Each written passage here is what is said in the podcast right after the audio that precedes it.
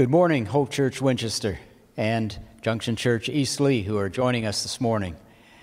I wish I could be with you, you, in person, but that'll have to wait till another day. This morning, I'm speaking to you from the premises of Jubilee Christian Fellowship here in Stratford, Ontario. And it's my privilege to kick off a series that you're doing on the Spirit filled church. And so I want to speak this morning on the day of Pentecost, but that's not where I'm going to start because the Holy Spirit makes his appearance in the Bible a long time before that. As a matter of fact, the Holy Spirit makes his appearance at the very beginning of the Bible. The earth was without form and void, and darkness was over the face of the deep, and the Spirit of God was hovering over the face of the waters. Genesis chapter 1. The Spirit was the creative power by which God began to bring shape and order out of the primeval chaos. Now, the Son, Colossians tells us, is the agent by which God created the world, but the Spirit is the agent by which God gave that world shape and form. And so the work of the Spirit continued. God speaks words into the creation, and out of all of that comes the world pictured in Genesis 1, culminating in the creation of humanity. Then the Lord God formed the man of dust from the earth and breathed, in, breathed into his nostrils the breath, ruach, which is also the word for spirit, of life, and the man became a living creature. Psalm 104 says, When you send forth your spirit, they are created, and you renew the face of the ground. The Holy Spirit has a continuous creative role in the world. Now, the Holy Spirit operated many ways in the Old Testament. The Spirit was in Joseph to enable him to interpret dreams and rise to the heights of unparalleled wisdom and change the course of history. Uh, the Spirit filled Bezalel, Exodus 31, to enable him to produce incredible artistic creations. The Spirit came upon Balaam in Numbers 24 to prophesy. He came upon Othniel in Judges 3 and Samson in Judges 14 to lead them to victory. The Spirit stirred Samson in Judges 13 to the same end. He spoke through David, uh, 2 Samuel 23, to prophesy. He rested on Elisha, 2 Kings 2 to endorse him as Elijah's successor. He entered into Ezekiel, Ezekiel 2. He fell upon Ezekiel, Ezekiel 10, and he lifted Ezekiel up in chapter 43, all of which in order to deliver the prophetic word. The Spirit came upon Saul and upon David to enable them to govern the nation. But when the Spirit departed from Saul in 1 Samuel 16, his leadership was at an end after his sin, David cried out to God not to take the Holy Spirit away from him in that famous passage in the 51st Psalm. But all this leads up to something uh, significant, which is the prophets promise a fresh, new outpouring of the Holy Spirit. So God promises consistently through the prophets that in the last days, which are going to come, the prophets obviously didn't understand all that that meant, but they knew it was coming. That in those last days, God would pour His Spirit out on His people in a way that had hitherto been unknown. And so God speaks through the prophet Ezekiel in chapter 36, and he says this I will take you from the nations, and I will gather you from all the countries and I'll bring you into your own land.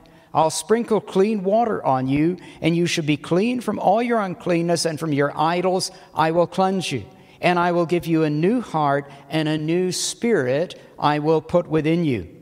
And I'll remove the heart of stone from your flesh, and I'll give you a heart of flesh. And I'll put my spirit within you, and cause you to walk in my statutes, and be careful to obey my rules.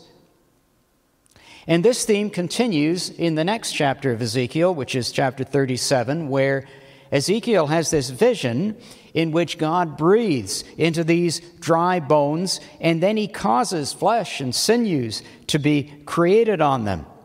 Israel is depicted in this vision as nothing more than dry bones resurrected to life But the prophetic word continues, promising that God is going to place His Spirit within them in the day when He will fulfill His promises and bring restoration.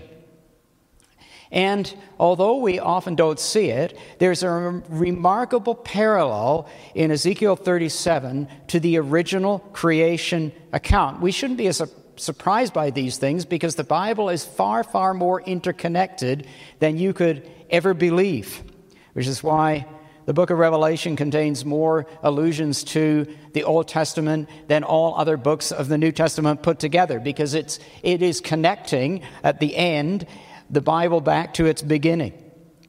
That's a topic for another day. But back to Ezekiel 37 and this remarkable parallel to the original creation account. Now, back in Genesis 2, it says that God formed the man from the dust and breathed into his nostrils the breath of life, and the man became a living creature. Now, according to Ezekiel, God is going to take lifeless bones He's going to cause breath to enter into them, and then they will come to life. He'll cause his breath to come upon them that the dead may live. And so, what is the significance of the fact that Ezekiel is going back to the original creation account and he's duplicating it? And so, the significance is that what is going to happen to God's people in the last days it recapitulates the original creation account of God breathing into Adam and bringing him life. In other words, there's going to be a day of new creation coming. That's why the New Testament talks so much about new creation and a second Adam. It's a whole new creation coming. And for our purposes today, we need to take note of the fact that the role of the Holy Spirit is just as significant in the new creation as the role of the Spirit was in the old creation or the first creation. Both uh, the Genesis account and Ezekiel's prophetic word have this two stage process. One of which is the first is the forming of man from the dust, and the second is the breath of life coming into humanity to bring him to life, to bring it to life. So, what is the prophet saying? The prophet is telling us that the, a future day of resurrection of dead Israel is coming, and this is going to be an act of new creation. The creation of humanity came to a sad end. The story of the creation of humanity came to a sad end through the entrance of sin as Adam failed in the commission that God had given him to extend the garden to the ends of the earth by being fruitful and multiplying. And then Israel came along, and Israel is given a similar commission to Adam to be a light to the nations of the world. And Israel failed. And so, therefore, an act of new creation is required if the purposes of God in the original creation are going to be fulfilled. And Ezekiel describes this act of new creation in two major ways. In chapter 36, he describes it as the washing with water, and in chapter, uh, and sorry, by the washing with water and new creation by the Spirit. That's chapter 36. And in chapter 37, he describes it in terms of an act of resurrection, also coming about by the Holy Spirit. So in the last days, there is going to be a washing with water and a resurrection. So that is uh, a baptism of water and the baptism of the Holy Spirit, which is fulfilled, obviously, in the New Testament. Now, it, it wasn't just Ezekiel that was telling the people what was coming, because Isaiah uh, spoke likewise, and he said that a Messiah is going to come in the last days, and upon the Messiah is going to rest the Spirit of the Lord. And when, that's Isaiah chapter, sorry, Isaiah, I'm speaking to people in England. When this king is sent from God, sorry, that was Isaiah chapter 11, I'll get this right in a minute. But when this king is sent from God that Isaiah is talking about, he's going to rule in righteousness. And here it comes the Spirit will be poured out on all of God's people in that day. Isaiah 32. And then Zechariah declared that in the last days the plan of God is going to be accomplished, not by might, nor by power, but by my Spirit, says the Lord. Zechariah 4 and verse 6. And then finally, the prophet Joel speaks words which hundreds of years later are quoted by Peter as they came to fulfillment on the day of Pentecost. And Joel says, And afterward, that's in the last days, I will pour out my spirit on all people.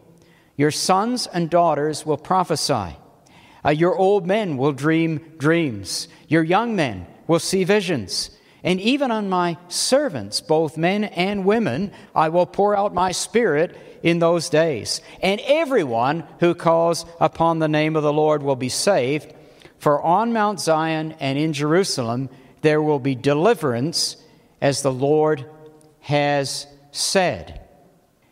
For some time, before the time of Jesus, that is, in this in between period of darkness for the Jewish people, uh, they believed that after the deaths of the last prophets of the Old Testament, about 400 years or so before the time of Christ, that was Haggai, Zechariah, and Malachi, the Jewish teachers believed that on account of the sinfulness of the nation, that the Holy Spirit, who had anointed the godly men and prophets of old had departed from the nation.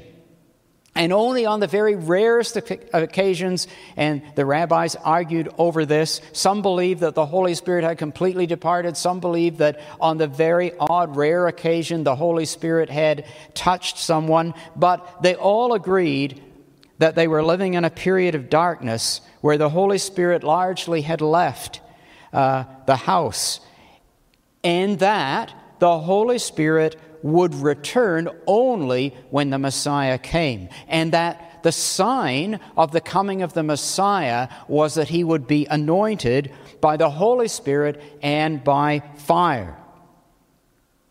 And so at that time, they believed, and that was their expectation, that God's people, all of them, would be filled with the Spirit. And they went back to the passage where Moses had an anointing of the Spirit upon him, and then the other elders uh, were brought, the 70 elders were brought into Moses' presence, and God put a portion of his Spirit on them. And, and then there was those two other guys, Eldad and Medad, out in the camp that, I don't know, they were just late, like some people always are to church. And, uh, but they got the anointing of the Spirit right there in the camp. And the Jewish people, that, that's back in Numbers chapter 29, the Jewish people believed that the day would come when the Spirit would come on all of God's people the same way that He had come upon those 70 elders. And they look forward to that. So, this was the expectation at the time that John the Baptist showed up and began prophesying. And as a Jew, John the Baptist, he knew the Bible. Uh, he knew the rabbi's teaching. He knew uh, what they believed. And John clearly understood that he came as the forerunner of the Messiah. He described himself in Isaiah's words as the one appointed to prepare the way for the Lord. And John also declared that while he baptized in water, the one that was coming after him would baptize in the Holy Spirit. Now, those words spoken to Jewish people could only refer to one man, and that was the Messiah. And the Bible then records in Matthew chapter 3 that the Holy Spirit came down on Jesus at his baptism. And then Jesus promised that whoever believed in him, John 7 and 38, would receive the infilling of the Holy Spirit. And so uh, then, as Jesus ascended into heaven after his resurrection, he told the disciples to wait in Jerusalem until they've been clothed from the power with the power from on high, Luke 24. And on the 50th day after Passover, and because Pentecost comes from the Greek word for 50, just as the Jewish people had expected, the Holy Spirit fell with fire and light upon the believers. Now, the believers were gathered together in a house. possibly the same house that uh, had the upper room in, uh, referred to in chapter 1, where they were praying behind locked doors and so on. Probably in that very same place, but they were gathered together praying. Now, going back again for a moment, as you can see, I think by now, uh, that you can't understand Pentecost without understanding everything that goes before it.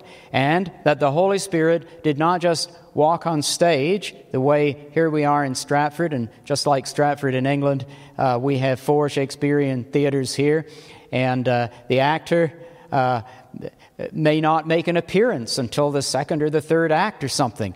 But you see, the Holy Spirit isn't like that. The Holy Spirit made his appearance right at the opening line of the play. And that's what often we miss, and then we don't appreciate the fullness of what Pentecost really means. But back in Exodus chapter 19, Exodus speaks of the giving of the law on the third new moon. Now, uh, bear with me, uh, hold with me on this. Pentecost was the festival of the third month in the Jewish calendar.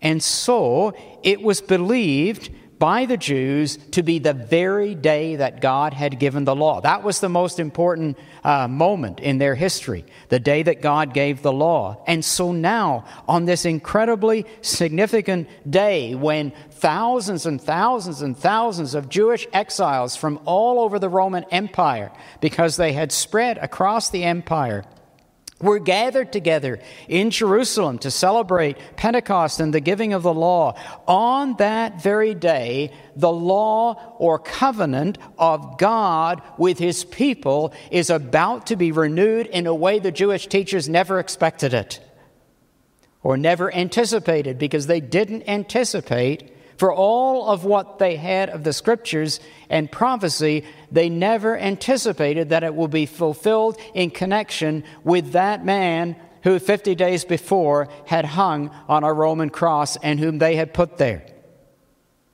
Luke makes it clear that the coming of the Spirit was both audible and visible and totally supernatural. The sound of a rushing wind filled the room. That shouldn't surprise us because Genesis describes the Spirit as the Ruach or breath of God. The same word means wind. And so this mighty rushing wind fills the room, and they all begin to speak miraculously in numerous languages. In fact, the languages of all the people who were gathered together on that day in Jerusalem. And as they spoke miraculously in these languages, fire appeared over them. Now, fire is very significant. When it comes to appearances of God in the Bible, God appeared at the burning bush in fire. The people of Israel followed behind the pillar of fire.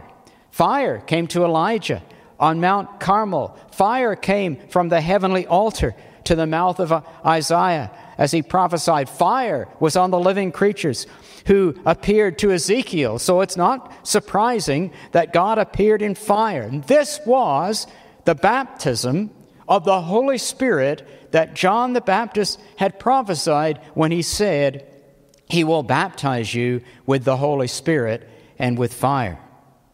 The word baptism speaks of a total immersion. Up until now, the Spirit had come upon only a select group of people from time to time, but now all of God's people are being immersed in Him. This immersing was the sign that the Messiah had come, and that from now on the people of God would be defined by the indwelling of the Holy Spirit. Well, these miraculous manifestations immediately drew a crowd. Uh, maybe the disciples moved spontaneously out onto the streets. Maybe the place where they were was accessible to the public. I don't know. But whatever the case, what it demonstrates is one thing you can't hide the work of the Holy Spirit, and you cannot restrain him. Once he begins to move, his power is going to break out onto the streets and into the community. At Pentecost, uh, Jewish people and Gentile converts to Judaism, as I said, from all over the Roman world were gathered together for the feast. And each of them began to hear the praises of God being spoken. I have no doubt whatsoever at the heart of those praises of God that they heard was the proclamation of the good news about Jesus as the Son of God, risen from the dead. And no wonder, according to verse 6 of Acts chapter 2, they were astounded or astonished. Now, it's really interesting that this same verb that's translated here as astounded or astonished, it can, it can also mean confused in the Greek language, and significantly, it is used twice in the Greek Old Testament, that's the Greek translation of the Hebrew, in Genesis chapter 11. Now, Genesis chapter 11 talks about the confusion of the tongues of Babel, where God confused the tongues of Babel. And this same word appears, but it's now it's also used in connection with the work of God, but now it's turned around. Instead of the tongues being confused, the people are now confused in the sense of positively confused, amazed, and astounded at the work that God is doing.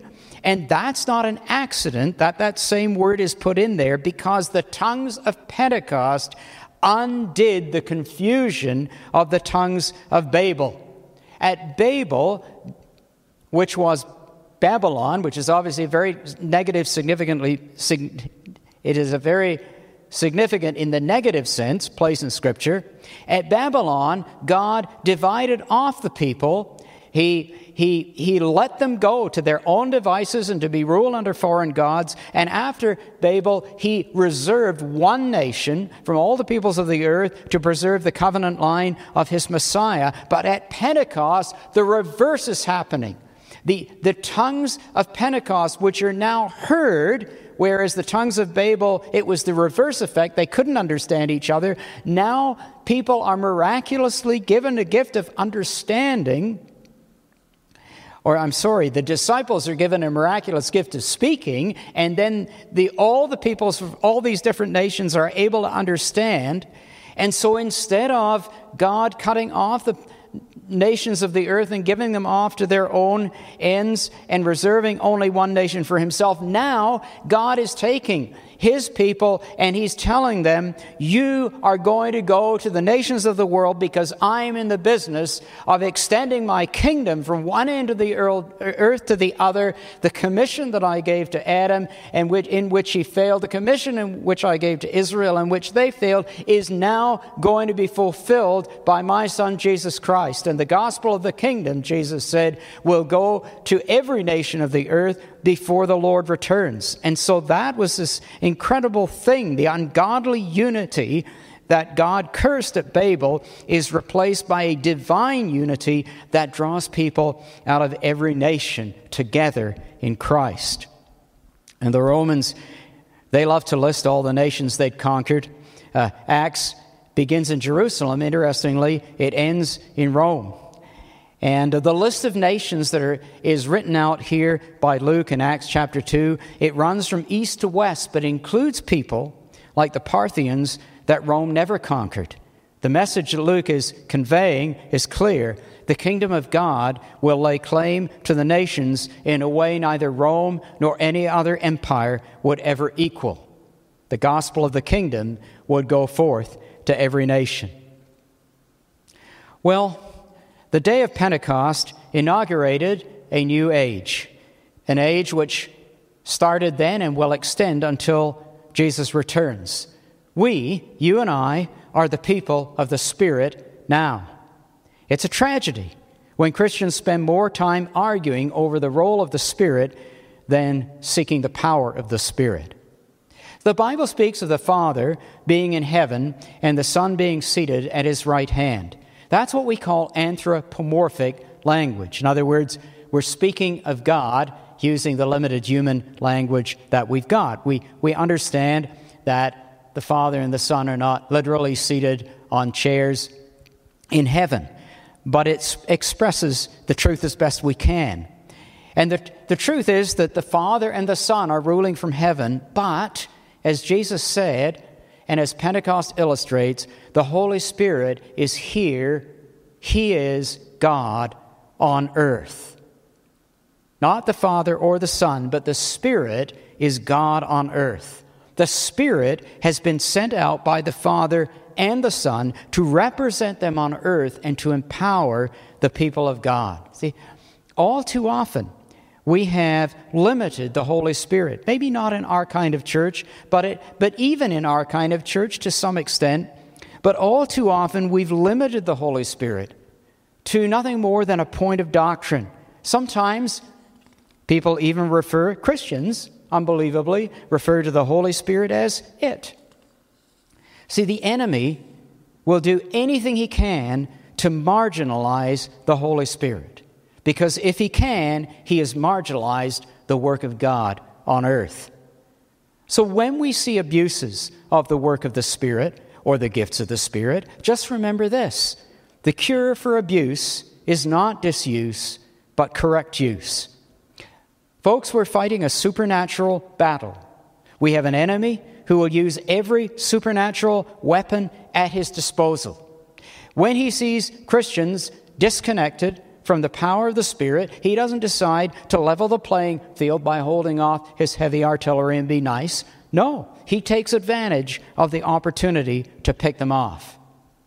Today, more than ever, we need to seek the power of Pentecost. Paul writes that the very power that raised Jesus from the dead is at work in us. That's incredible. That's the greater power than any nuclear power station on earth, greater power than Niagara Falls, which is an amazing sight to see. But greater power than that is at work in me and in you. That's the power released at Pentecost. That's the power of the resurrection. That's the Holy Spirit. We need the power of Pentecost to move in the supernatural, but we also need the power of Pentecost to witness for the lost, to live for Christ, to do anything for God. If the gifts of the Spirit are a supernatural gift of the Spirit, so also is the fruit of the Spirit. Without Pentecost, I have no power to walk in love, in joy, in humility, integrity, or godliness. Well, there were two groups of people in Jerusalem in that day. One group watched in wonder and sought out, What does this mean? The others looked on in disdain and suggested they'd had too much to drink. We need to be careful today that as we watch the moving of the Spirit, we fall into the first group and not the second. We all need more of the Spirit not less. And as John Wimber said, God will offend the mind to change the heart. Now, I'm speaking from a church which God used mightily in years past. Out of this congregation was planted the Toronto Airport Christian Fellowship, from which a move of the Spirit mightily touched many, many nations of the world.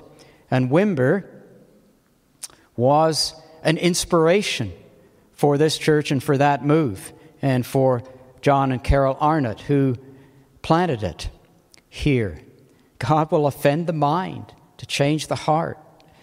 See, the supernatural is always an offense to the natural mind.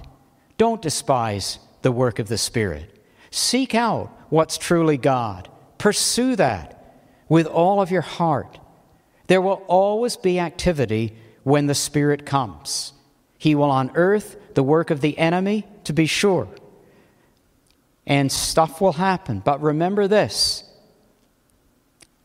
where there's no oxen in the stall, there's no mess, but equally, there's no life. If you and I want the reality of the kingdom to come, there will always be mess, just as there is when a baby is born. But there will be life. Seek the Spirit and His work in your life. Because without a personal Pentecost, you and I have nothing. God has made His Spirit available to every single believer. It doesn't matter exactly how He comes to you or in what order He does things in your life, and it certainly doesn't matter what He's doing in you compared to what He's doing in the person next door to you. It just matters that He's at work in your life, and that He's doing something. As for me, I'll take everything He wants to give me in order to do what He wants to do in my life. I will not turn Him away. I will not dishonor the Holy Spirit, and I will not apologize for His work, because without Him, God on earth, I have nothing, and neither do you. Every day is a new opportunity to say, Holy Spirit, come. Would you take a moment to pray with me? Holy Spirit, we need you. Please come to each one of us today. Please come to Hope Church. Please come to Junction Church. Please come to the commission churches scattered across the world, the Newfrontiers family of churches, the, the Church of England, churches from other streams and groups. Lord, we need you. All of us, we need you so badly in these days. Whatever the enemy is doing, Father, you can do more. And it is your desire to use even negative circumstances such as those we find ourselves in today to produce a good out of that that will make us look back and say, Thank you, Father, we went through it. So, Holy Spirit, if we re- rediscover more of who you are in these days, both personally, personally, and corporately, then it will be worth it. Holy Spirit, come. Amen.